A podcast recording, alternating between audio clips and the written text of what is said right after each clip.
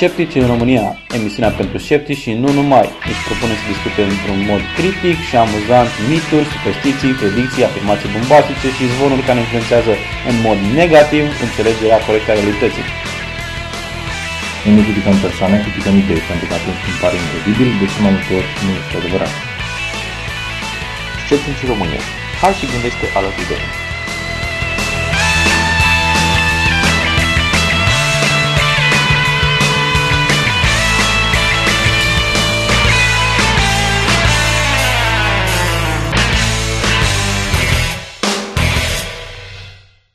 Bine ați venit la Sceptici în România, episodul 37 cu Edi. Miruna. Și Ovidiu? Ca de obicei începem cu calendarul. Ovidiu, Da. În 24 martie 1897 s-a născut Wilhelm Reich, pe care, dacă ne ascultați de ceva timp, vi-l amintiți, pentru că uh, este inventatorul orgonilor, despre care am discutat în episodul 23 uh, și de care a râs Einstein când uh, era în viață. Uh, orgonii sunt o, un fel de cristale O prostie. Uh, da, care concentrează energiile și te fac mai fericit. Oricum, uh, bani aruncați și uh, să există și în România, nu-i cumpărați. Așa, în 1941, 26 martie, s-a născut Richard Dawkins. Yay! Yay! omul care m-a făcut pe mine să înțeleg cum trebuie evoluția. Așa, un uh, foarte cunoscut... Uh, Care, apropo, am înțeles-o de pe, pe Evoluționism 101 sau ceva de genul ăsta, punct .ro, și era toată seria de comentarii cu... Uh, era documentar cu traducere în română, știi? um, cum se numea oare? Uh, Christmas Lectures erau. Ceva in the universe. Uh, The Magic of the Universe? nu, nu, nu, Power... Nu știu cum e. Oricum, Oricum. Oricum. contează. Da, O să, Așa? o să mi-aduc aminte. Este un biolog foarte uh, care susține foarte mult și explică publicului teoria evoluției. În uh, Și explică 19... bine. Explică bine, da? În 26 martie 1953 s-a anunțat uh, primul vaccin antipolio creat de, cred că Jonathan Salk. Nu știu dacă e Jonathan numele, dar Salk este sigur. Uh, se scrie S-A-L-K. Uh, și, mă rog, de atunci uh, se fac vaccinuri antipolio Uh, cum am mai, am mai tot spus, polio este aproape eradicată, sperăm să se întâmple cât de curând. Și în 1997, tot în 26 martie, uh, un membru ai unui cult care credeau că un OZN se apropie de pământ în coada cometei Hale-Bopp s-au sinucis în grup. Și uite așa, au uitat să fie sceptici. Și dacă ei au uitat să fie sceptic, să vedem cine a mai uitat să fie sceptic. Miruna? Da, din păcate în această săptămână cine a uitat să fie sceptic este guvernul irachian care uh, ucide tineri care au tunsori emo pentru că sunt considerați uh, uh, iubitori ai diavolului. Uh, activiștii irachieni au atras atenția asupra uciderii a zeci de adolescenți de către poliția religioasă a țării pentru că ar avea tunsori emo, s-ar îmbrăca într-un stil vestic și modern.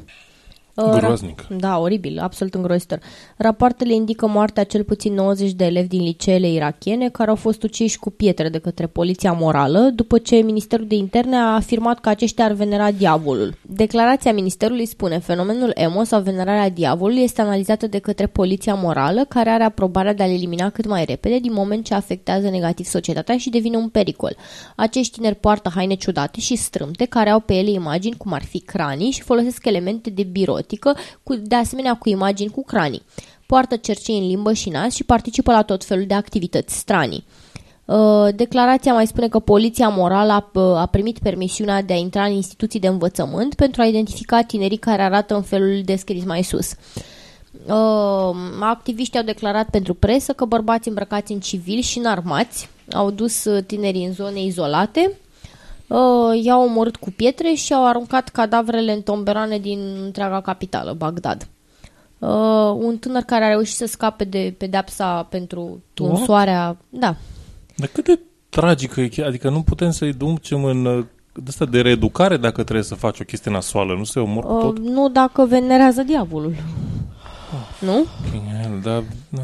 Și un, un tânăr care a reușit să scape de pedeapsă a declarat că întâi sunt lovite mâinile, apoi picioarele, iar lovitura finală este la cap și dacă tot acest tratament nu duce la moartea individului, atunci întregul proces se Înseamnă reia. că n-a fost posedat. Nu, nu, înseamnă că tot procesul se reia până când moare. Și vorbim în momentul de față de cel puțin 90 de, de victime. Se estimează că ar putea să fie până la 100.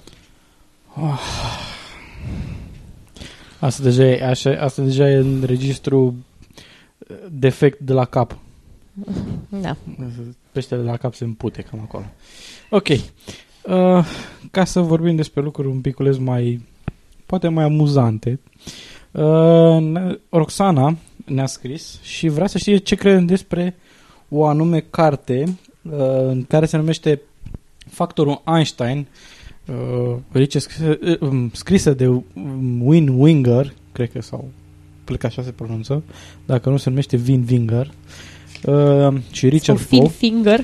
Da, și Richard Poe, în care uh, se descriu tehnici prin care teoretic poți să îți crești uh, inteligența și să ajungi la nivelul lui Einstein. Uh, Prima părere a mea, n-am apucat să o citesc, așa că nu putem să-ți dăm un răspuns, Roxana, nu putem să-ți dăm un răspuns uh, complet, uh, pentru că n-am apucat să citim tot, dar uh, sunt anumite lucruri pe care uh, le-am observat și sunt de la bun început niște semnale că nu e în regulă ce e acolo. Sunt o felul de afirmații fără acoperire și ca o paranteză uh, la Denkfest când am fost, uh, a fost cineva care a prezentat, nu mai rețin numele, uh, a fost cineva care a prezentat uh, fenomenul Brain Gym, care pretinde o chestie similară, adică creșterea aptitudinilor uh, intelectuale prin execuția de exerciții fizice.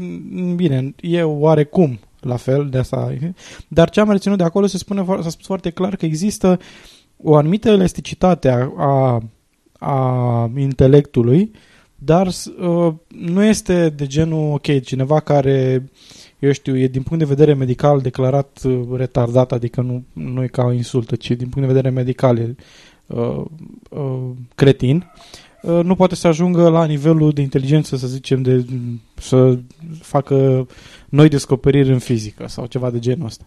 Ok, De- deci să înțelegem că tu, Edi, nu consider că, că, că această carte, Factorul Einstein, are factorul Einstein. Da, nu are factorul Einstein și mai mult de asta sunt anumite, sunt anumite lucruri pe care poți să le faci, adică poți, de exemplu, pentru scurtă durată să, eu știu, na, să ia în permanență reperul cu IQ, dar nu e, IQ nu e neapărat o chestie, o măsurătoare obiectivă și, să zicem, în puncte IQ, să zicem că poți să faci o diferență de maxim 10 15, să zicem, maxim 15, dar nu, mai mult de atât nu se poate. Și oricum e o chestie de, uh, de scurtă durată. Mai ales când se făcea referire la muzică, la alte lucruri de genul ăsta. Efectele astea sunt de foarte scurtă durată, iar inteligența, na, bagajul genetic este una dintre cele mai determinanți, unul dintre cele mai determinanți factori în toată treaba asta. Miriona o să știe mai multe lucruri la următoarea, uh, următorul episod uh, Promi- și o să, Promit a- să fac a un promis, efort. A promis că o să fac un efort să citească cartea, așa că uh, rămâi pe recepție. Cineva să o aplaude. da, me- meri- merit un... Uh, Bun. Uh, ok. Primul subiect uh, mare, tare și voinic Ce extraordinar, fantastic. este un subiect despre care o să ne vorbească Ovidiu. Da. Um, am observat de curând la televizor o serie de reclame la o pâine. Um, reclamele fiind făcute de preferatul nostru nutriționist, George Mencinicopski. Nu e, Ghe- nu e Gheorghe? Gheorghe, da, Gheorghe. așa, e, Gheorghe Mencinicopski, da, pardon. Um, care spune că pâinea este foarte sănătoasă pentru că procedurile tehnice prin care este uh, gătită nu, nu folosesc uh, conservanți și tot așa, dar ok, asta, ca să zic așa, nu este o problemă și nu este o ceva de blamat, uh, însă uh, vreau să vă arăt nu atât nu vreau să combat calitățile pâinii, deși nu sunt convins că o pâine face mare diferență. Uh, însă... vreau Cum? să- Nu te tratează pâinea asta de cancer? Nu, afirmația asta nu o fac. Uh, dar, na, doar că e plină de vitamine, e plină de un alta, are... Am fost uimit să văd că un, un anumit uh, model din pâinea asta are model, nu știu că... Mm. Na, O variație. o variație a pâinii. Are, are miere și unt. Suna, suna ca o un mic dejun întreg în, De, în de, pâine. de, știi? de, deci înțeleg că e ofelit în această pâine și nu-ți mai trebuie legume, nu-ți mai trebuie fructe, nu mai ai nevoie de nimic. Deci există pâine cu cartofi, dar asta este pâine cu miere, cu unt și cu... și cu și portocale. cu ceai. Deci era un, era un meniu, meniu complet de mic dejun. Ok. Ok, it, uh, mai se spunea că în- e, e, are multe calorii, mă rog, are cam în medie ca aceleași calorii cu toate pâinile din piață, undeva pe la 270 de calorii pe 100 de grame. Uh, nu e foarte mult, nu e nici foarte puțin, deci nu e chestiune că nu că te-ar ăștia să slăbești sau ceva în genul ăsta. Uh, domnul Mencenikovski spune doar că e sănătoasă și nu ai toxinele acestea, acele, acele nedumi- nenumite toxine că- pe care ne înconjoară pe toți, uh, sunt mai puține datorită pâinii astea. Dar ce vreau să vă spun este să vă arăt este cum este uh, promovată de uh, pe, pe ascuns. Adică nu este promovată direct în unele cazuri, iar în cazul în care este promovat direct este de dreptul uh, uh, obscen de evident că este reclamă, deși nu sunt niciun fel articole marcate ca și reclamă. Și citesc din revista Felicia, care începe așa. Savoria, pâinea noastră cea de toate zilele. Nu degeaba în rugăciunea de căpătâi a credincioșilor, omul se roagă divinității pentru pâinea ce e toate zilele. Este alimentul de bază, fără de care nicio masă simplă sau petrecere pompoasă nu este de închipuit. Atenție însă ce pâine alegi, pentru că oferta este extrem de generoasă. Și se continuă cu cât de minunată e pâinea Savoria și tot așa. Nici o altă opțiune, nu există nicio altă pâine despre care să vorbim. Ok, Ca exemplu franzela aia de un leu. da. Uh, apoi, pe Mediafax apare acum câteva zile un articol. Pâinea plină de aditivi alimentari, ce euri conține și care sunt recomandările nutriționiștilor. Și iarăși, nu e nicio pâine pe piață care să n-aibă aditivi alimentari. Uh, EU 514, EU 327, EU 297. Și et- ia, ia uite ce văd eu acolo la tine. Mencinikovski. Exact. Și cine, cine este luat ca să explice ce e rău cu toate aceste euri este domnul Geo- Gheorghe Mencinikovski, care, evident, blamează toate pâinile din piață pentru că sunt plini de euri. Dar este el cel care face reclamă la o pâine din piață și are uh, și reclama, apropo din revista Felicia, este uh, revista Felicia este o parte din grupul Intact. Este una dintre revistele pentru femei ale grupului Intact, care uh, îl promovează și pe domnul Mencinikovski și are și uh, um, zia- Jurnal Național și antenele și tot așa. Încă un lucru, compania Smart Food Solutions, care produce pâinea Savoria, este deținută de Camelia și Corina Voiculescu. Nu vreau să fie niciun fel atac politic sau ceva în genul ăsta. Ideea este că întreg trustul este uh, montat pentru a promova și nu acuz în vreun fel promovarea, ci faptul că se face ascuns prin declarații de genul uh, toate pâinile Toate din pâinile piață pline de sunt... aditivi alimentari. Da, uite, da, uite, uite, amintiți-vă de mine când eram la televizor și spuneam de o pâine bună. Da. E uh, discret, așa. Da, nu? pe de, o parte, pe de o parte toate pâinile sunt nasoale și pe de altă parte pâinea Savoria este cea mai bună. Și oamenii se roagă pentru pâine Savoria din cele Da. mai vechi timpuri. Da, Adică, da, da. da. da. Și Și asta, cred că n-ar trebui să-i mai spunem Eu- numele, eu- că după aia facem și noi reclamă. Eu o țin minte pe bunica, cum se ruga ea la începutul mesei pentru pâinea, Pâinea Savoria. Vomia. Vomia, nu mai zi Savoria. Vomia, uite așa. așa, și asta e- nu, nu Feliată. Feliată și în formă pătrată ca să intre în Pâinea, toaster. pâinea de jun complet. Așa, Da, ca să nu mai chestiunea, zicem numele. Chestiunea nu este modul în care este promovată, deși este uh, lipsit de onestitate, asta mă deranjează, uh, ci faptul că se face fără a se marca în vreun fel că e, public, că e publicitate. Comunicatul acela cu aditivi alimentari nu a spus nicăieri în nu știu dacă jurnalistul care a luat comunicat de presă, presupun că e un comunicat de presă, uh, uh, nu s-a gândit, hei, dar stai așa, că domnul care face aceasta, acest anunț apare pe la televizor într-o reclamă pentru o pâine, n-are un conflict de interese? Că el, domnul Micincos, este om de știință, este directorul Instituției de Cercetare Alimentare, are zeci de cărți pe piață. Care, m, fie vorba între noi, nu este un institut național, este da, o nu e instituție național, privată. așa e, este privat, dar tot e om de știință, din, da, Da. pe baza Da. diplomelor. Așa. Uh, deci nu este vorba, există un interes, e, nu, există un conflict de interese. Acest conflict de interese trebuie declarat.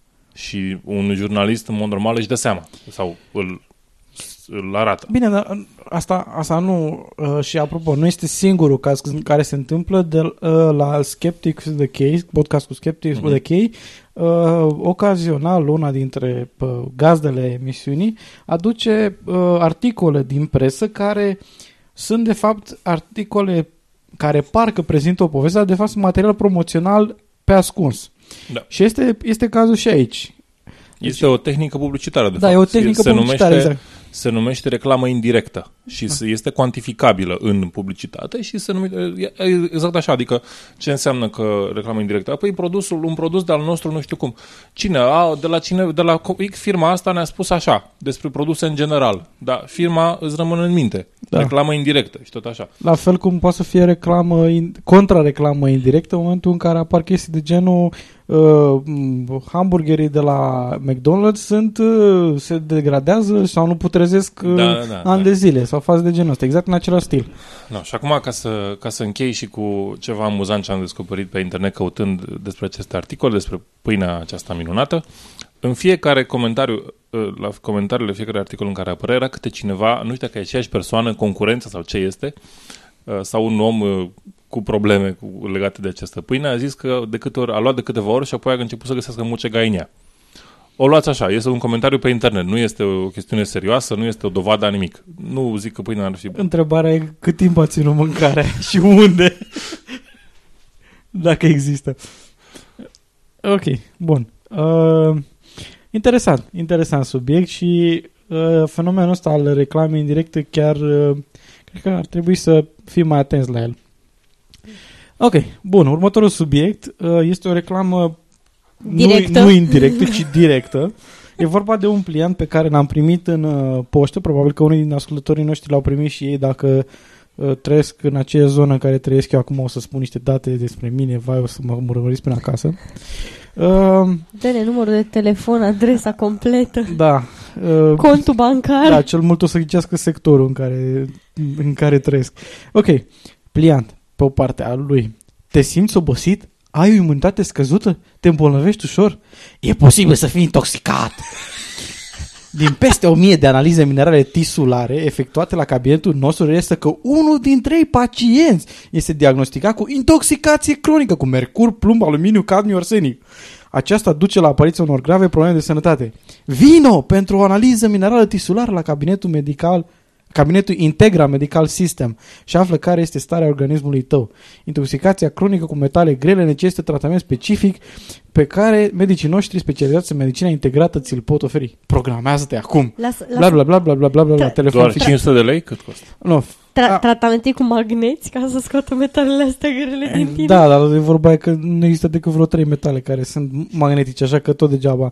Și nu cred că e vreunul din alea grele. E, de unde știi tu? Ce, te-ai apucat tu să faci analizele? Păi fierul, nichelul și mai e unul. Și ce, tu ai privire X-ray, vezi prin oameni Păi ce da, metale da, intoxică? metale, metale grele sunt, metale grele, cel puțin alea care sunt enumerate aici, sunt mercur, plumb, aluminiu, cadmiu Ah, și arsenic. da, da. Niciunul dintre ele nu este, nu este, a, și apropo, arsenicul nu știu dacă e metal. Nu știu sigur, s-ar putea să fie. S-ar putea să nu fie. Știu că e pe ultima coloană în uh, tabelul periodic. Și acolo sunt gaze și... Na, ok. Bă, uh, să nu spun prostii. Ok, ideea e în felul următor. Când vrei să scapi de metale grele, uh, se folosește o, o tehnică medicală numită uh, chelație care practic înseamnă că îți uh, trece fluxul tău sanguin, ți-l trece printr-un fel de rinichi făcuți din, na, din Artificial? fiare, ca să- artificial, da. Acești rinichi artificiali, practic ce fac? Uh, mai purează până la urmă sângele de aceste metale grele. Dar există uh, capacitatea rinichilor de a, ai noștri, noștri artificiali, s- uh, de, a, de a epura până la urmă și a elimina aceste metale grele, uh, există. Este limitată, dar există anumite, limit, există anumite limite. Na, Game evident. de game uti- între de care poate să existe, funcționalitate, da. să zic. Exact, dacă nu ai o intoxicație de nivel foarte mare, se poate întâmpla. Dar problema este că uh, toate simptomele, așa numite simptome care sunt enumerate aici, sunt lucruri care sunt atât de frecvente la atât de mulți oameni încât e, este clar că metoda este de a, de a arunca năvodul și a prinde cât mai mulți uh, oameni, că na, te simți obosit. Păi foarte multă lume se simte obosită, că la servici, la nu știu ce, ești în București, pe aici ai imunitate scăzută. Da, asta e așa o, o vorbă foarte laxă și nu prea are nicio bază, să zic așa. Te îmbolnăvești ușor. Poți să-ți aduci aminte când te-ai îmbolnăvit ultima dată, dar prin selecție observațională poți să tragi concluzia că da, te îmbolnăvești ușor. Că nu poți să știi, de exemplu, cum ar trebui să te îmbolnăvești de rar. Poate la cât timp. Cât de rar trebuie să mă îmbolnăvesc, Cât de rar domnul trebuie să doctor? mă... Și mai mult de asta, persoanele care au impresia că se îmbolnăvesc ușor sunt de regulă, au tendințe ipohondrice. Și atunci au... Cu atât mai mult reacționează la un cu atât- astfel de, de, de, exemplu, de pliant. material, exact.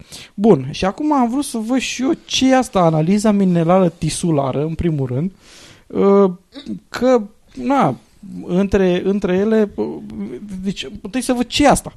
Dar mai mult de asta, pe verso, spune așa, ozonoterapie, analiză minerală tisulară, homeopatie plus fitoterapie, O, terap- da. terapie craniosacrală. A, Stați așa, stați așa, stați, nu vă grăbiți, nu vă grăbiți. nu mă, nu mă grăb. De-abia aștept să, af- să aflu mai multe. Bun. Spune. Ozonoterapie este chestia aia prin care ți se bagă ozon de regulă de cele mai multe ori prin rect. Uh, Spune. What? da. Nu. Uh. Nu vreau, m-am, m-am răzgândit, nu vreau să aflu mai multe. Și din câte știu eu, ozonul este toxic pentru corpul uman. Pentru anus? A, așa. Analiza minerală tisulară. Și am căutat pe net, ca o furnicuță care mă aflu, și am găsit un link. Un link cât de cât, na, dubios să zic eu așa în prima fază. Centru Medical Dr. Tiron. În premieră în România. Una dintre cele mai moderne, complete și ne- neinvazive metode de laborator pentru evaluarea stării de sănătate a unui pacient este analiza minerală tisulară bla bla bla, studiile efectuate de, așa, în cazul de cercetători americani, Dr. Clive, Dr. David Watts, George Watson, Dr. George Watson, în paranteză, premiul Nobel. Și atunci, mă să fie, mă să fie, premiul Nobel.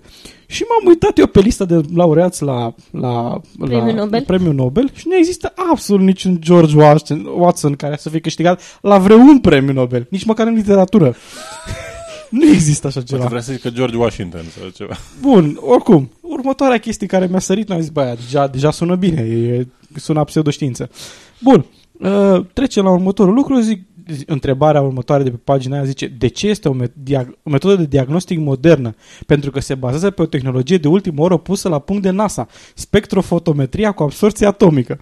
Spectrofotometria cu absorție atomică este o mo- metodă de a identifica într-un, într-un gaz ce componență chimică au, au gazele din respectiv. Deci ai un, un amestec de gaze și așa, identifici Deci ce gaze acea- sunt acolo. Deci această metodă modernă medicală ar, ar funcționa absolut excelent dacă eu aș fi un gaz. Da, dar întreb, problema, este că, problema este că determină ele, atomii, nu determină moleculele. Deci nu, Da, dacă, dar stai un dacă pic. de exemplu tu ai bioxid de carbon sau ai compuși săruri și așa mai departe, nu se face detecție. Se face detecția m, atomilor de hidrogen, atomii de oxigen și așa mai departe. Dar de unde știi tu că nu fac ei analiza gazelor? Ok, E făcută ca să... Ca întrebarea, întrebarea e cum transform părul în gaz. Nu, nu, nu, nu. A, n- n-ai priceput. An- an- analiza gazelor tale. A, de la o, ozonoterapia are grijă să produci niște Exact, gaze exact. pe care ți le analize cu, analizează Te, cu te analize. prins. Uite, Bun. vezi, eu imediat Și- mi-am dat seama. Și am fost, am fost destul de bine legat de faza cu NASA, bănuiți că nu este, n-am găsit nimic legat de NASA să fi perfecționat chestia, deși e posibil să fie. Bine, spectrometria probabil că arată, adică Da, explică... sunt anumite, Se folosește la stele. da, sunt, Că e NASA. Da, e, ideea este că am zis, ok, bun, uh, ozonoterapia, ne zis așa, homeopatie, știm, nu are sens să vorbim, fitoterapie aia cu plantele, na, cât de cât funcționează, dar sunt anumite chestii pe acolo, terapia craniosacrală.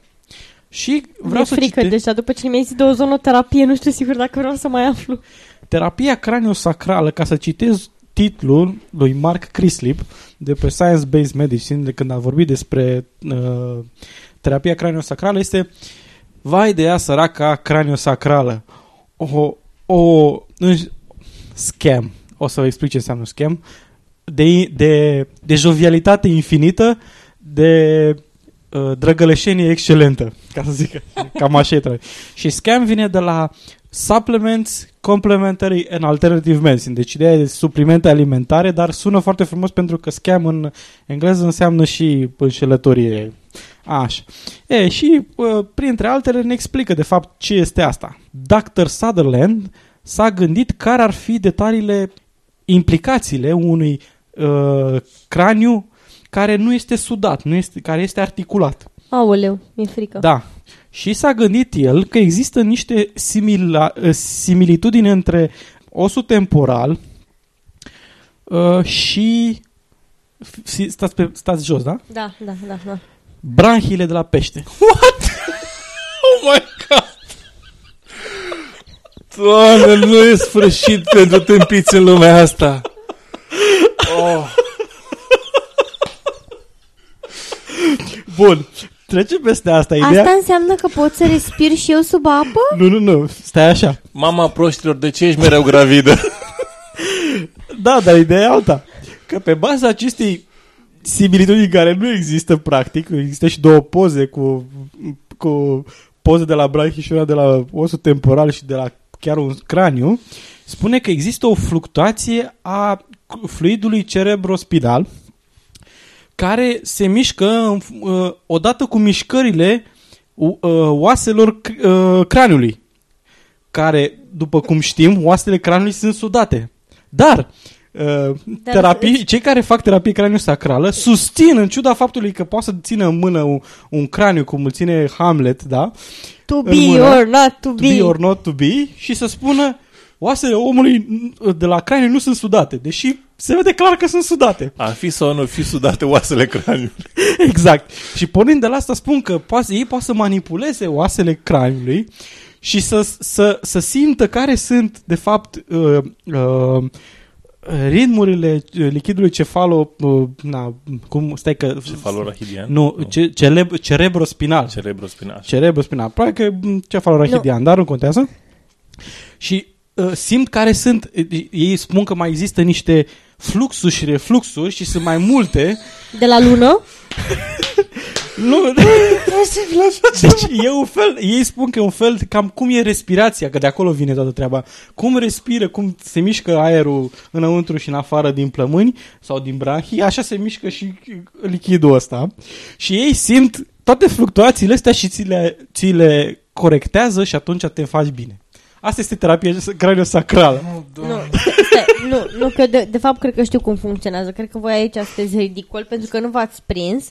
De fapt, craniul este sudat, dar au inventat ei o metodă chiropractică prin care se asigură Că ți le decuplează. că ți le decuplează pe Dau toate. cu capul de pietre, se desudează imediat. Exact, da, vezi, Ok. uite, vezi că te-ai prins? Dar nu te faci bine după aia prea ușor. Concluzia mea, dacă Păi dați ba- peste păi un ba da. asem- Concluzia mea, dacă dați peste un asemenea plianț, e, dacă aveți posibilitatea, Râdeți Și- de el? nu, luați toate pliantele de la toți, veci, to- toți vecinii care le-au prins, în- le-au primit în poștă și încercați să le aruncați la gunoi, dacă puteți. Dacă nu, Sau asta dați-le e. foc, nu cumva să le găsească cineva în gunoi? Da, ideea e că uh, chestia asta e atât de ridicolă încât cred că dacă încerci să explici cuiva foarte serios că treaba asta este o, o, o, o, o, o aiureală fără, fără limite, uh, cred că o- nu o să te creadă pentru că este atât, atât de, de, de ridicol, de absurd. Bun. Cam atât am vrut să zic. Ok, am o surpriză. Dacă vă e frică că vi se, vi se desudează oasele craniului, Da, mie, mie. așa, și trebuie să mergeți la dăștea, Simt panică. am o soluție.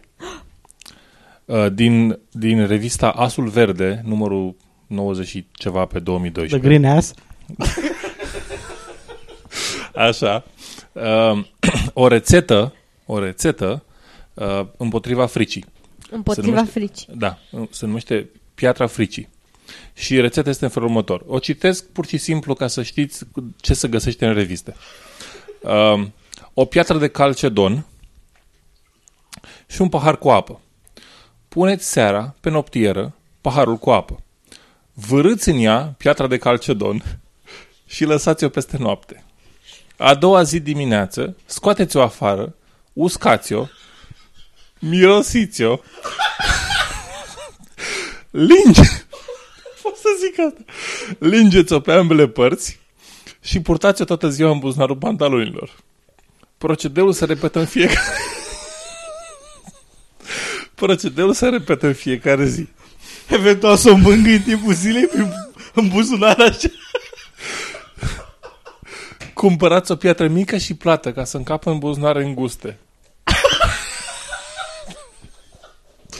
Dar întrebarea mea este ce e piatra de calcedonia? O fi o piatră de asta ce se găsește când e vorba de cristale și alte asemenea. Am N-am idee, înțeles. n-am apucat să caut, dar pur și simplu lingeți piatra de calcedon ca să nu vă mai fie frică. Eu vreau să, eu vreau să, eu aș vrea să văd imagini cu persoanele care fac chestii să fiecare dimineață cred că, și aș vrea să văd imaginile alea pe un post național. Așa, Nu, și ca să... Cred că n-ar mai face treaba. Nu, îți spun eu, știi de ce? Pentru că dacă ți era frică de orice în viață, după ce te-ai umilit singur într-un asemenea hal, pur și simplu nu-ți mai pasă, nu mai merită să trăiești. I've got nothing to lose. Exact. Da, um, ca să dau și informația, e, pro, producătoarea acestei chestii este Eva Lupke, vindecătoare din Germania. Da? Ca să știți. Și Deci revista Eva Lup este ce vă pune să lingeți pietre. Asul Verde. Lingeți piatra ca să nu fie frică. Dă o limbă, Pietric. Go ahead, dă o limbă. Mami, ți-e frică de întuneric? Da, mami, e frică de întuneric. Ia și bilinge piatra asta. Scoate limba, zi a. Asta, asta e din seria aia știi, cu, cu cum era bancul ăla cu rechin.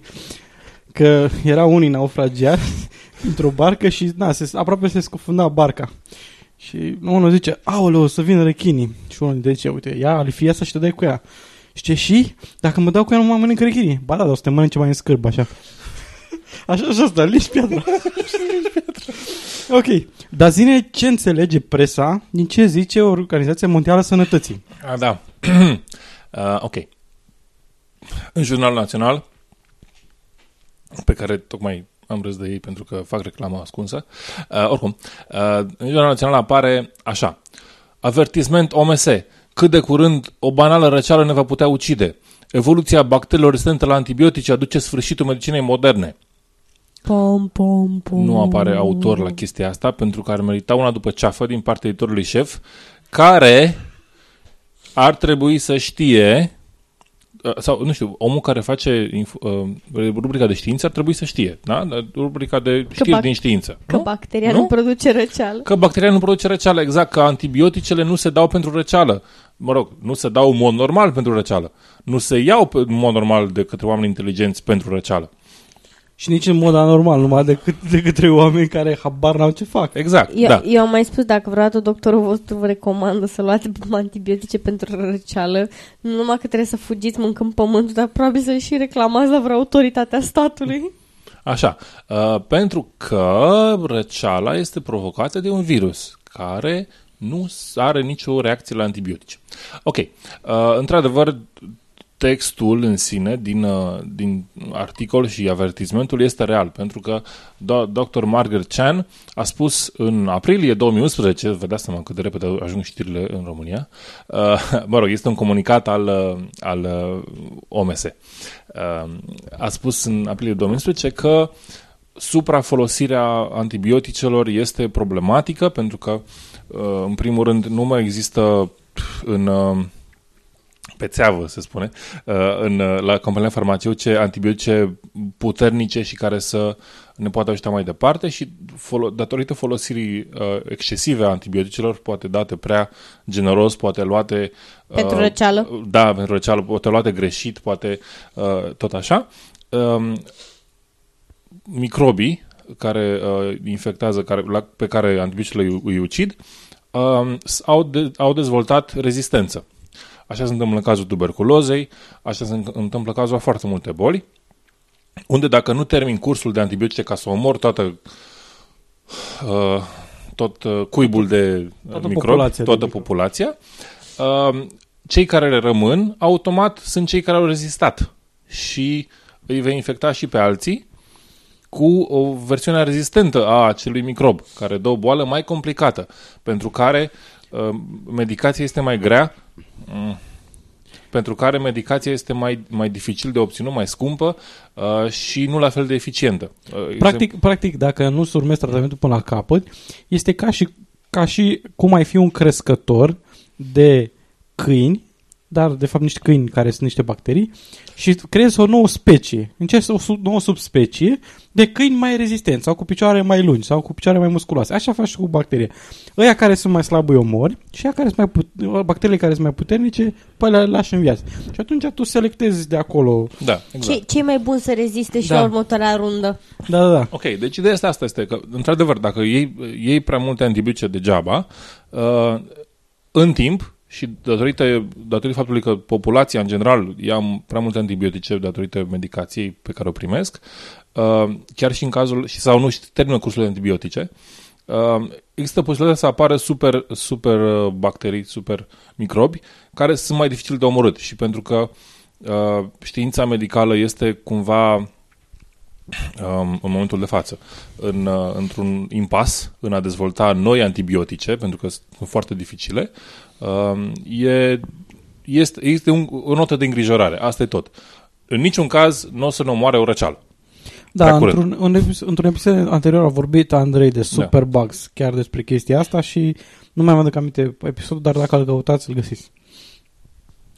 Ok, uh, atât la subiectul ăsta și următorul subiect va fi tot ceva dubios. Vorbim despre dubioșenia săptămânii, o nouă rubrică pe care o introducem. Uh, nu știu dacă o să fie în fiecare săptămână, dar dubioșenia fiecare săptămânii. Bine, mă, bine, în fiecare săptămână. Păi nu, Fiecare episod. Bine, fiecare episod, da. Nu că nu avem episod la fiecare săptămână. Bun, o fiecare skeptical reporter o să bage dubioșine dacă nu avem episod. Uh, Da, în săptămâna asta discutăm de una bucată blog și blogger, uh, Cezar liniuță iași.blogspot.com Numele blogului ca- despre care vorbim acum este Nu există biruință fără luptă și nici curcubeu fără nor și ploaie.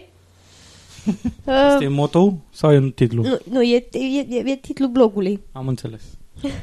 Uh, nu, motul e compus din citate.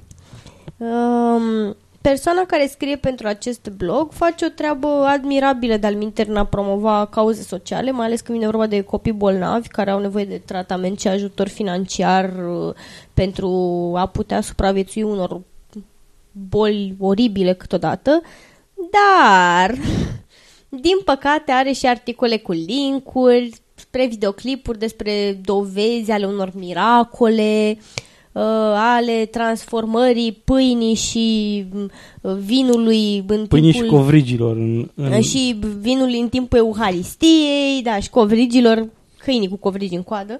Um, se, se pare că acest individ, care este autorul blogului, care de-al minteri este foarte vocal în a comenta și pe, pe site-uri de știri, în principal pe realitatea mai comentează, de fiecare dată când este un, uh, un articol despre ceva ce el consideră a fi imoral și avertizează pe toți cu foc și par de uh, pericol la care se expun. Uh, el nu, E, nu e poliția morală din Irak, E, nu? e, da, e poliția morală din România. Din, uh, e, se pare că nu înțelege care este definiția științifică a unei dovezi. Dovada nu e un video care poate fi trucat sau m, interpretat subiectiv și nici părerea personală a unor așa ziși martori.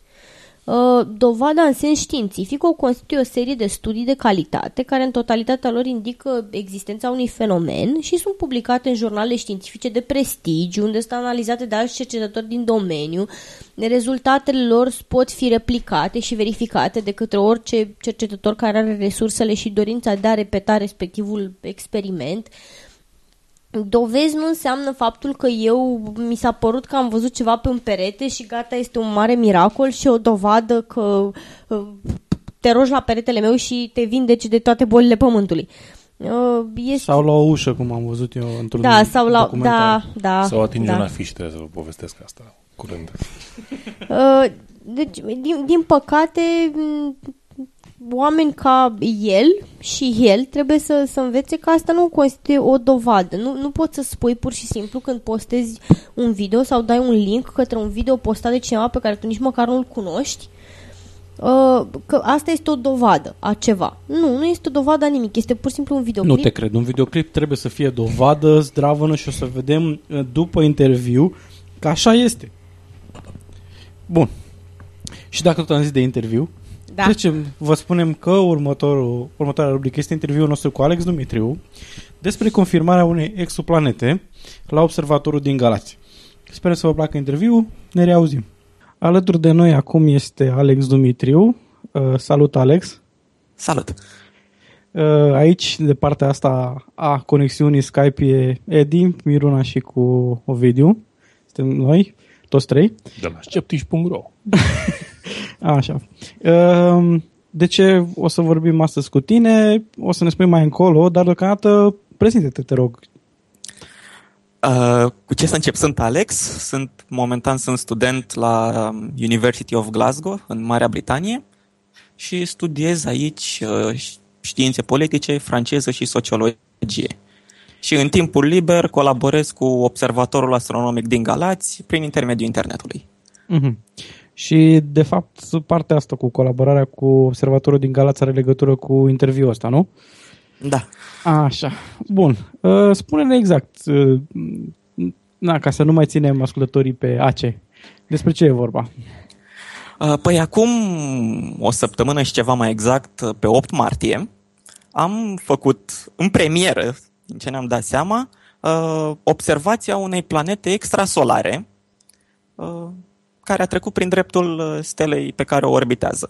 Tehnic vorbind, a fost o eclipsă de stea. Planeta a trecut prin dreptul stelei și noi. Uh-huh. Uh, și uh, cum, uh, cum a început toată chestia asta? Cum e o confirmare sau e o observare, o primă observare a exoplanetei?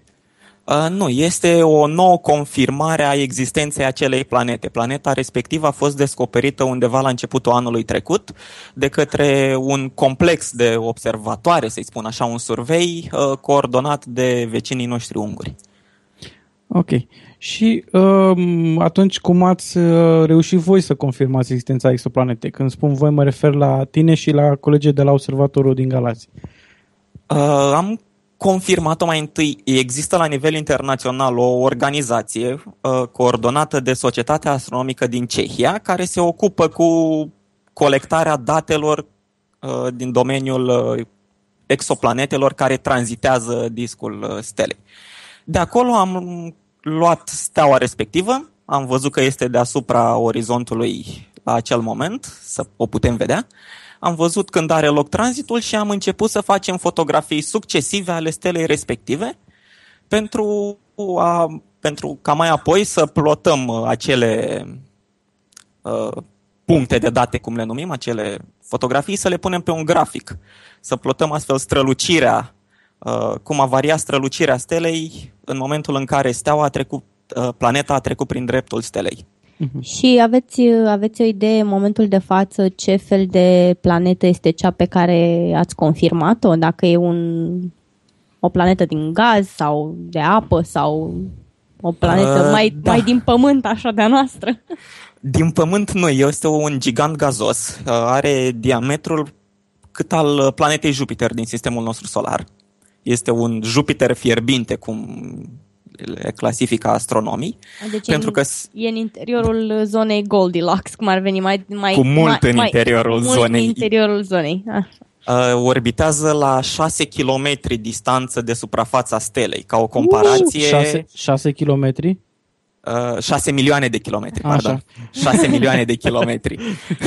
Ar fi fost uh, un Jupiter foarte fierbinte. și scurt ca viață. Și Așa foarte zi. scurt, da. Uh, la 6 milioane de kilometri față de suprafața stelei, ca o comparație în sistemul nostru solar, Mercur, care e cea mai apropiată planetă de Soare, orbitează la o distanță medie de 60 de milioane de kilometri. Deci de 10 ori mai mare. Și poți să ne spui și ce, ce fel de stea este cea care e orbitată de planeta pe care ați confirmat-o? Uh, este o stea asemănătoare cu Soarele nostru, poate puțin mai mică undeva cam la vreo 75-80% din uh, masa Soarelui. Okay. Este o stea în secvența principală. Și vreau să te mai întrebăm uh, ce, ce ți-ai dorit tu să poți să faci, dacă mai e ceva ce ți-ai dorit să poți să faci în domeniul astronomiei și al observațiilor astronomice și nu ai posibilitatea să faci din cauza lipsei unor mijloace tehnice în momentul de față? În momentul de față la observator în Galați avem mijloacele tehnice care ne permit să facem enorm de multe lucruri. De exemplu, m- principalul nostru program uh, științific, să-i spun așa, este studiul uh, asteroizilor. Avem până în momentul de față peste 550, cred, de asteroizi observați, Uh. începând cu luna august 2011, până acum peste 550 de asteroizi, cred că sunt observați, din care, să zic, o treime sunt asteroizi care se apropie periculos de Pământ. Partea cu exoplanetele am început-o acum nou pe 8 martie, iar de pe 8 martie până acum am mai făcut încă două tranzite de exoplanetă, uh, tot un uh, gigant gazos și aseară am făcut pentru prima dată am vrut să detectăm, să vedem care e limita sistemului și am putut să detectăm o planetă de dimensiunea lui Neptun care orbitează tot o stea ca Soarele. La ce distanță de steaua proprie? Asta încă nu am verificat, dar cred că se află puțin mai departe pentru că perioada orbitală este cu o zi și ceva mai mare decât în cazul primei uh, planete. Apropo, care e perioada orbitală a a planetei astea pe care ați confirmat-o? Prima oară, pe 8 martie. Uh, trei zile. Un an pe acea planetă durează trei zile. Mamă, ce repede îmbătrânești. Cred că păi, în condițiile alea deja s- efectele relativității sunt mult mai accentuate. Ok. Uh, da, posibil. Da, că se observă la Mercur. da. Ok. Uh, vreau să te mai întreb. Uh, cam ce ar trebui să facă o altă persoană care ar vrea să facă același lucru ca și voi? Poate să intre în contact cu cei de la observatorul din Galați sau cum colaborezi tu, având în vedere că ești în Anglia? Uh, Scoția. În Scoția, scuze. Dacă celor trei ce le spui că ești în Anglia, le iese un dragon din gură și smușcă din cap. Da, ok. Nu prea se înțeleg între ei. și ți-l mănâncă cu fish and chips. Da, exact. Ok, da, deci Și în cu bere. Scoția. Uh, Deci Da, tu colaborezi păi- de la distanță cu da, cu colaborez de la observatorul din Galați. distanță. Colaborarea am început-o încă din anul 2005, când observatorul încă nu era construit și funcționam pe lângă planetariul de la, din Galați. Între timp s-a construit observatorul prin sponsorizări, fonduri europene și multe altele pe parcursul la mulți ani. Și colaborarea o ține de atunci. Uh, în schimb, dacă cineva vrea să intre în legătură cu noi, cu cea mai mare plăcere. Avem adresele de e-mail pe site, pot da și adresele mele de e-mail acum, suntem și pe Facebook, e Poți să, suficient zici să, ne adresa, spun. poți să zici adresa site-ului, că nu, nu, nu ne supără.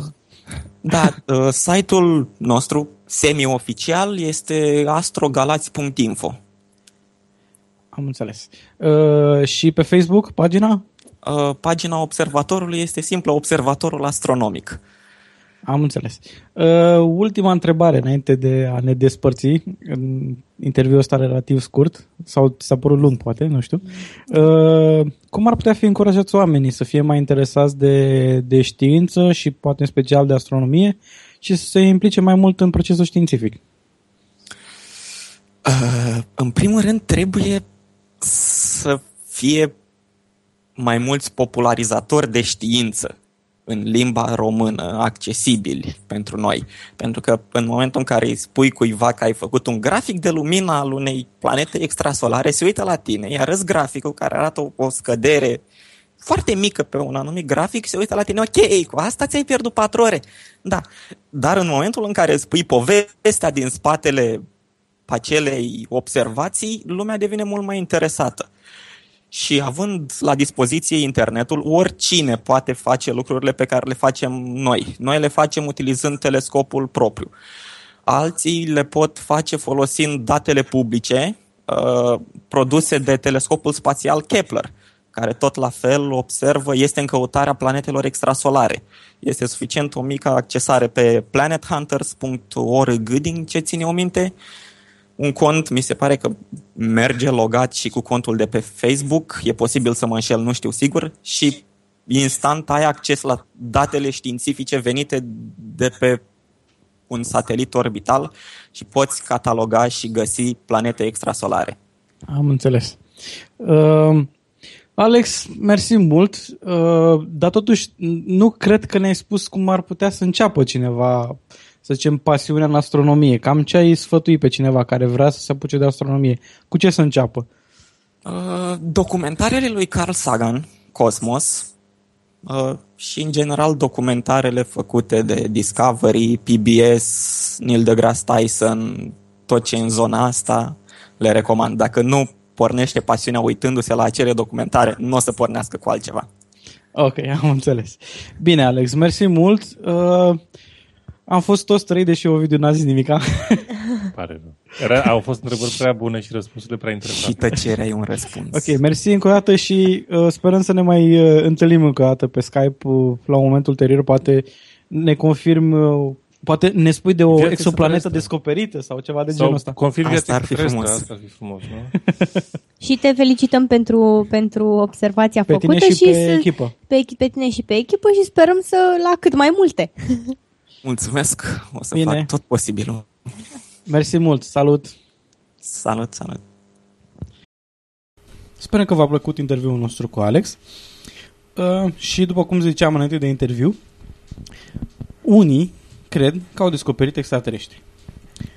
Asta după ce în ziarul financiar, în ziarul financiar, Nu. a apărut un titlu uh, de fapt z- la secțiunea eveniment video. NASA a surprins imagini cu un obiect misterios care se Nu. alimenta din coroana solară cu Nu. ajutorul unui tub. Nu. Un telescop spațial al NASA a surprins în imagini un obiect misterios de mărimea unei planete care zbura foarte aproape de Soare luni, uh, articolul a apărut în 14 martie, și care părea că se alimentează din coroana solară cu ajutorul unui tub, informează Daily, Fail, Daily Mail Co-UK. Obiectul întunecat care semăna cu celebra stație spațială Death Star, Death Star din războiul stelelor a fost căldat în lumina emisă de soare pentru câteva momente, iar apoi a dispărut în spațiu, informează Mediafax. Te, te rog, spune că asta nu e în ziarul în care există că a apărut. Ba te da. rog, nu. Ba da. nu. Aveai impresii mai bune, nu? Sunt, sunt decepționată fără margini. Dar nu trebuia să se bage la știri de genul ăsta dacă nu, nu e treaba lor. Ok, urmă, următoare paragraf. paragraf. Un fișier video editat pe baza fotografiilor realizate de la Solar Dynamics Observatory a generat un val uriaș de speculații în rândul internauților. E, deja ne apropiem de adevăr, un val de uriaș de speculații. După ce a fost postat pe YouTube. Fișierul a fost postat pe YouTube de un utilizator care a fost și pseudonimul, pseudonimul Sunflare, care a rugat pe experții în astronomie să explice natura acestui vizitator al Soarelui. Agenția Spațială Americană a oferit o explicație mai degrabă prozaică pentru acest fenomen.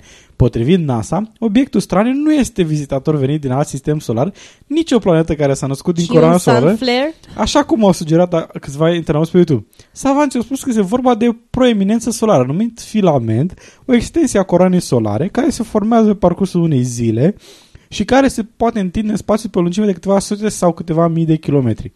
Zonele întunecate de culo- la culoare reprezintă o materie mai rece decât materia solară înconjurătoare. Da, deci nu înțeleg care este problema. Este o explicație validă. Dacă, na,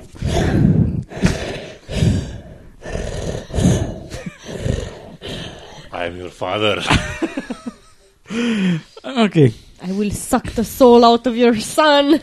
Și uite, o declarație oficială. C. Alex Young, un specialist în astrofizică solară la Centrul Spațial Goddard al NASA, a declarat Filamentele solare par să fie întunecate deoarece materia din care sunt alcătuite acestea a- alcătuite este mai rece decât mediul care le înconjoară. Deci Atunci nu. când le privești dinspre marginea discului solar, ceea ce vezi pare să fie un obiect sferic, dar în realitate privești de fapt într-un tunel. Nu, deci n-a declarat, a încercat să ascundă într-o conspirație a guvernului.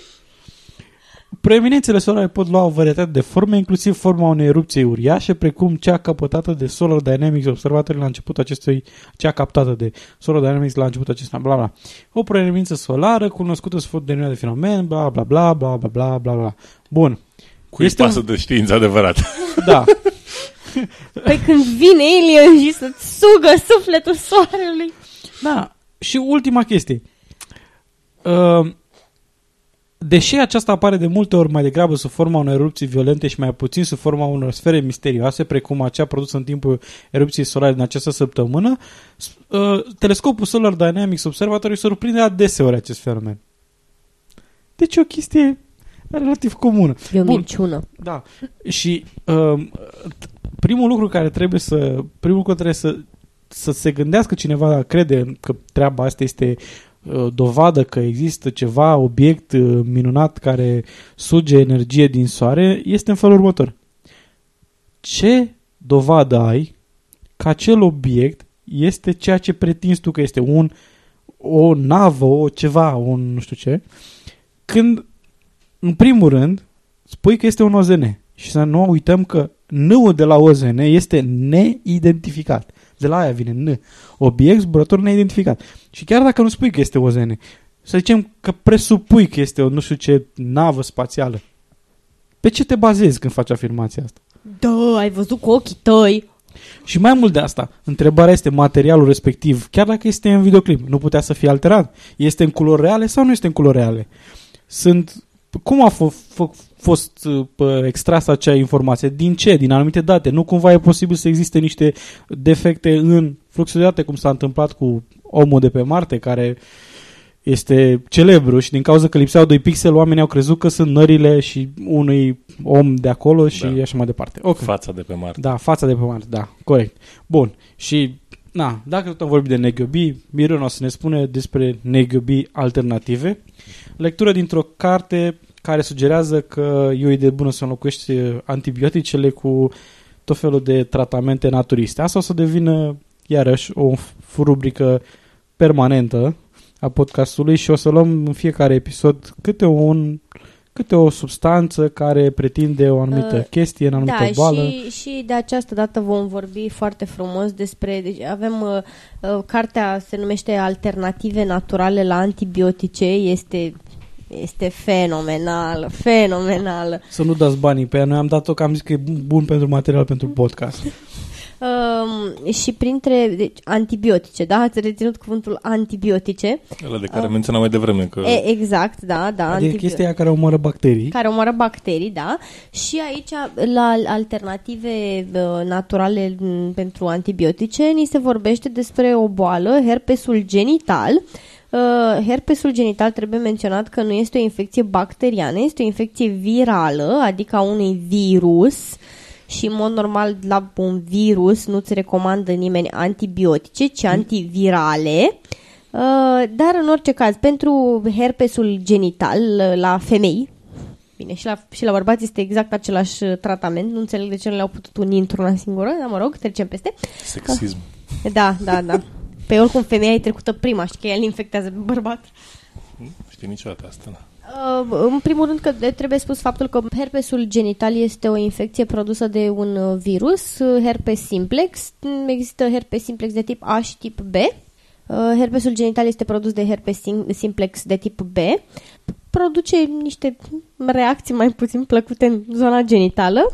Uh, nu prea te poți vindeca de el. Trăiești cu el și câteodată suferi erupții cutanate, care sunt neplăcute, uh, dar de vindecat să-ți treacă cu totul, asta este imposibil. Odată ce l-ai luat, ai cam rămas cu el. Um, și ni se recomandă aici, în această carte minunată, care în mod normal ar trebui să ofere alternative la antibiotice, uh, ni se recomandă echinacea. Echinacea, care e prietena noastră bună, numai că te tratează de răceală, de gripă, de o mie de alte chestii, ea că tot Deși nu te și- tratează. te tratează și de boli transmisibile sexual, excelent.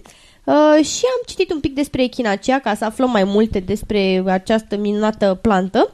Uh, Să vedem dacă poate să omoare vreun virus. Exact, dacă poate să omoare orice la o adică. Uh, Eventual pe cei care o iau. Uh, din păcate, până acum, uh, studiile care s-au făcut asupra echinacea și a efectelor consumului de echinacea uh, nu au fost foarte bine făcute, că din punct de vedere calitativ științific. Uh, oricum, ele s-au concentrat în principal bă, asupra efectelor medicale în cazul răcelii simple. Uh, nici în cazul răcelii simple nu s-a putut ajunge la concluzia că ar fi foarte eficientă folosirea sau consumarea de echinacea.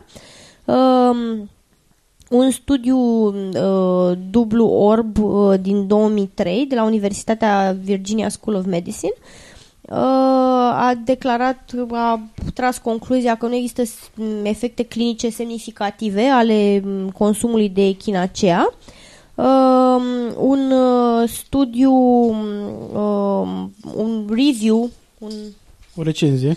o recenzie bazată pe 13 studii europene a tras concluzia că dacă e echinacea la primele semne ale răcelii, uh, atunci um, simptomele răcelii se manifestă pe o perioadă mai scurtă de timp, dar de asemenea a găsit că 3 din 4 studii publicate au tras concluzia că echinacea, ca să prevină apariția răcelii, nu este eficient, consumul de echinacea. Um, și um, pra- practic nu, nu există absolut niciun fel de dovezi concludente că, e, și susținute și Valide de calitate. și, da, de, de calitate și care să o consistență în aceste rezultate care să dovedească că echinacea ar fi măcar valabilă în cazul răcelii simple, ceea ce e cel mai comun claim legat de această plantă. Există un singur studiu până acum pe care l-am putut găsi eu, uh, care uh, a încercat să arate dacă există vreun beneficiu al folosirii acestei plante în cazul herpesului genital. Uh, Din păcate, uh, studiul, autorii studiului au afirmat că studiul nu este foarte m, concludent pentru că uh, un număr prea mare dintre participanți s-au retras pe parcursul studiului. Ei au, au afirmat că s-ar fi retras, acești 38% dintre participanți s-au retras, pentru că trebuiau să vină pentru analize de sânge și m, alte teste foarte des, să se prezinte la laborator. Uh, dar din, de, deși s-a afirmat că studiul nu, nu poate fi considerat de foarte bună calitate tocmai din cauza retragerii unui număr mare de participanți, uh, concluziile care au fost trase dintre participanții rămași a fost că nu există absolut nicio eficiență în folosirea plantei față de un placebo uh, în tratarea herpesului genital. Uh, deci nu, nu, nu există absolut nicio legătură, n-a, n-a nicio treabă. Și Și asta, asta cred eu, cred eu că o să devină o, o temă recurentă a acestei rubrici. Acest, această substanță nu are absolut nicio treabă cu boala pe care cu boala se pe care crede că o pretinde vindecă. că e, da. Nu, dar oricum, oricum cred că ar trebui să fie un semnal de alarmă din, din start, în clipa în care, într-o carte care pretinde că ar avea alternative naturale la antibiotice, ți se vorbește despre o boală care este provocată de un virus. Nu știu, asta e așa, de bază, mi se pare mie. E, bazele tale sunt diferite de bazele altora, da? Deci nu, să nu... Nu, nu, să nu se pune, da, să nu, nu sunt eu încurcăm- confuză. Ești confuză, nu știi despre ce vorbești. Da, uite, de exemplu, am avut, uh, am avut uh, o ascultătoare uh, pe Monica Belițoiu care ne-a propus uh, un, uh, un, un mic text să ghicim despre cine vorbim. Uh, era vorba despre Pengilet în, uh, în episodul anterior. Textul a fost o propunere din partea Monica, după cum am spus, nu era niciun Bravo, citat de pe Monica! nicăieri, nicăieri, nu era nicio uh, lucru de genul ăsta. Uh, era destul de simplu, mai ales uh, din cauza unghiei roșii uh, la unul din degetele mâinii drepte sau stângi, nu mai știu. Uh, ok. Stâng, cred că stângă. Da, stângă. Ok, și acum o să vă dăm la fel un text uh, din care să ghiciți despre cine vorbim. Uh, iarăși simplu, nu e citat de pe nicăieri, așa că nu-l căutați, dar e destul de simplu și uh, credem că o să vă descurcați. Fizician în fizica particulelor, a trecut, trecut de 40 de ani, arată de 30, probabil că a descoperit cum se călătorește în timp. A cochetat cu muzica pop în studenție. În prezent lucrează la experimentul Atlas la CERN. Despre cine vorbim? Chitaristul de la Queen. Nu. Ah, E f- Și di- din perspectiva unei femei eu pot să mai adaug la acest puzzle. Nu, nu, nu, nu, nu mai adăuga nimic. Nu? Sunt de suficiente indicii. Nu pot să spun o părere personală. Ce, că e mișto ce, în E ce foarte- domeniu lucrează? Nu, că e foarte, foarte sexy. Sexy, sexy. Ok, asta este părerea ta probabil subiectivă. Da, N-ai nicio este- dovadă e- științifică. Nu, n-am Da, nicio nu dovadă ai dovadă științifică. în acest sens. Nu, dar eu personal pot să spun că din punctul meu de vedere este foarte sexy. Sexy, sexy, sexy. Ok, bun, bine, da, e bine. Și dacă tot am avut un, um, uh, la despre cine vorbim în episodul anterior, am vorbit despre Penn Gillette. Uh, am zis să luăm și un citat de la Penn Gillette, care, să zicem, e potrivit sau e drăguț sau e interesant. Să nu cred, în, faptul că nu cred în Dumnezeu îmi dă posibilitatea să cred în familie, în oameni, în dragoste, în adevăr, în frumusețe, în sex, în jeleu și toate, alte, toate celelalte lucruri care pot să dovedesc și uh, care fac această viață cea mai bună viață pe care o voi avea vreodată. Yay. Pot să vă distrez cu ceva? Am găsit Nu, ceva. asta nu este neapărat o declarație declarație a noastră că suntem atei sau ceva de genul ăsta, ci faptul că atunci când pretinzi ceva, e bine să ai niște dovezi. Și jeleu intră la categoria da, poți să dovedești că există. E delicios. Așa. Uh, pot să vă povestesc ceva, scurt, scurt, scurt. Uh, mă plimbam ca un om uh, care se plimbă prin oraș pe la cale Victor, prin, prin, ca, prin uh, piața ca un Victoriei. plimbător. Ca un plimbător. Prin piața Victoriei. Și cum am uh, prost obicei să citesc tot ce apare pe toți stâlpii, pentru că de obicei găsesc câte o prostie, uh, îmi da- atrage ochii un afiș pe care scrie așa. Dacă citești acest anunț, înseamnă că ai nevoie de vindecare. Și brusc, brusc am simțit un blocaj renal. Așa. Continuare. Acest afiș... Nu cumva ai simțit, te-ai simțit puțin constipat? Sau, da. Uh, acest afiș este sfințit și alină durerile atunci când este atins. În măsura în care tu ești deschis și ciezi. Nu știu ce înseamnă a cii. Ciezi. Ciezi? Ciezi. Probabil că crezi, dar ți-a scris Ah, ciezi. ciezi, bun, am Da. înțeles. Um, acest afiș, scris cu SH, nu vindecă. Ok? Clar. Pentru a te vindeca, este necesar să înțelegi ce ai greșit, să accepti ce ai greșit, că ai greșit, așa, să te ies pe tine și pe celălalt și, și să te schimbi. Terapii Să complementare. te schimbi de pantaloni sau cum? Nu Da. înțeleg. Și concluzia este terapii complementare. Uh, poți da un număr de telefon? Că e public. Să zic așa. Da, să nu-i, nu-i terorizăm. Hai, Nu? lasă-i, lasă-i în pace, lasă așa. Lasă. Uh, nu vă dau numărul de telefon al lui Alin. Era, era prin anii 80-90, era o melodie cu Alin, Alin, Da, da. da, e, o fi aceeași persoană? Inima tu miu Alin. Probabil da, da, că ceva era, de acum s-a, genul sp- atunci era doar pe cardiologie, acum s-a liniștit pe... A, acum s-a specializat pe mai mult. Da. Ok. Și l-am, l-am, l-am atins foarte mult pentru că l-am rupt Nu de pe Alin. Nu pe Alin, pe afiș. Ok. Deci m-a, mi-a luat durerile în așa fel încât l-am rupt de pe stâlpul pe care era uh, și l-am păstrat și pot să raportez că și, știți cum sunt acele chestiuni care Ești se... vindecat? Nu că sunt vindecat. Te simți mai bine? Da, da, apro- apropo, uh, știți cum sunt afișele care se taie și poți să iei o bucățică din ele cu e, informație număr de esențială. telefon, da. Exact.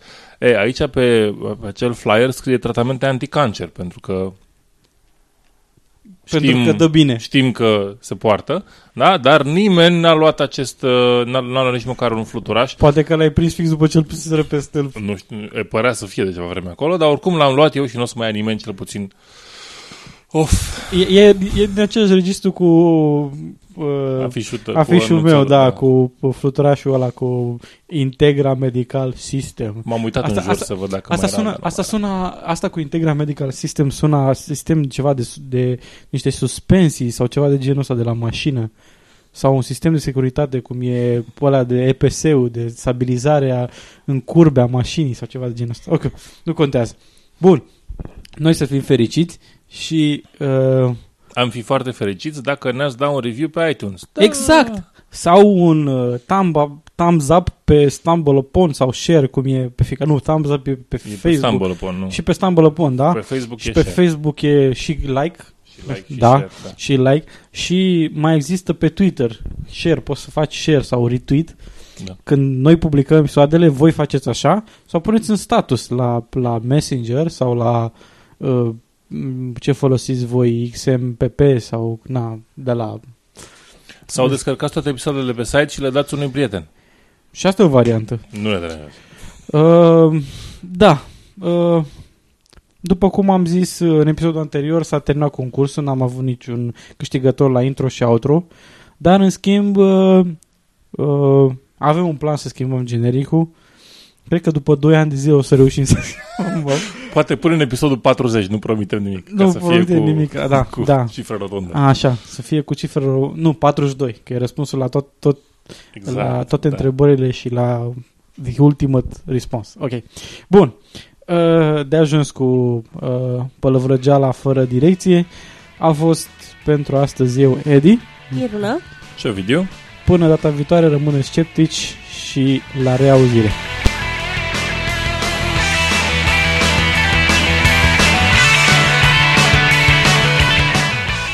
Ați ascultat Sceptici în România. Tema muzicală este melodia Graveyard a formației Liquid Kitchen, oferită sub licență Creative Commons.